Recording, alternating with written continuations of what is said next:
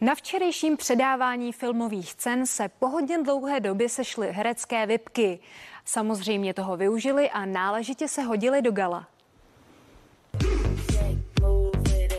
Teploty klesaly večer pod nulu a tak nám dámy trochu mrzly. Ale jak se říká, pro krásu se musí trpět. To jsou šatičky, kterými ušila Gábina Páralová.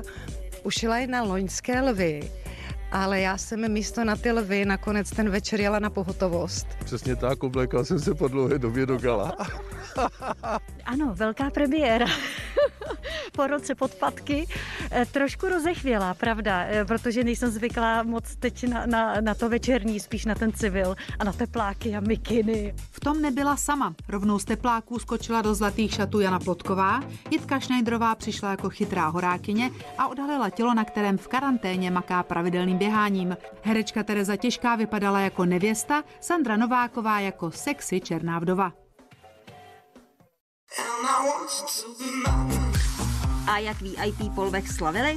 Si třeba někdo bude myslet, že tady bude velký mejdan, tak to v žádném případě ne. Takže já jsem dneska si dělala legraci, že vlastně ta příprava bude delší, než to, jaký čas já strávím v Rudolfínu nakonec. Ten, kdo vyhraje, tak by si zasloužil nějakou oslavu a dneska to bude bez oslavy. Bude to takový celý hodně striktní. Když jsem získal cenu kritiku, tak jsem šel pěšky domů.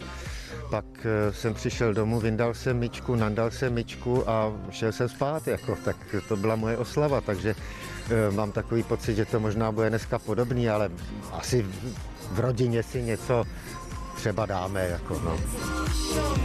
Josef Trojan pak na svém Instagramu prozradil, že se s tátou stavili na pumpě a oslavy pak nejspíše probíhaly právě doma. Také ostatní hvězdy lvů slavili netradičně. Jiří Mádl si vítěznou sošku vyfotil z radosti na dlažebních kostkách a filmový Havel Viktor Dvořák se projel tramvají. Pravděpodobně ho v ní vyfotila Bára Sajlová, se kterou z Rudolfina odcházel.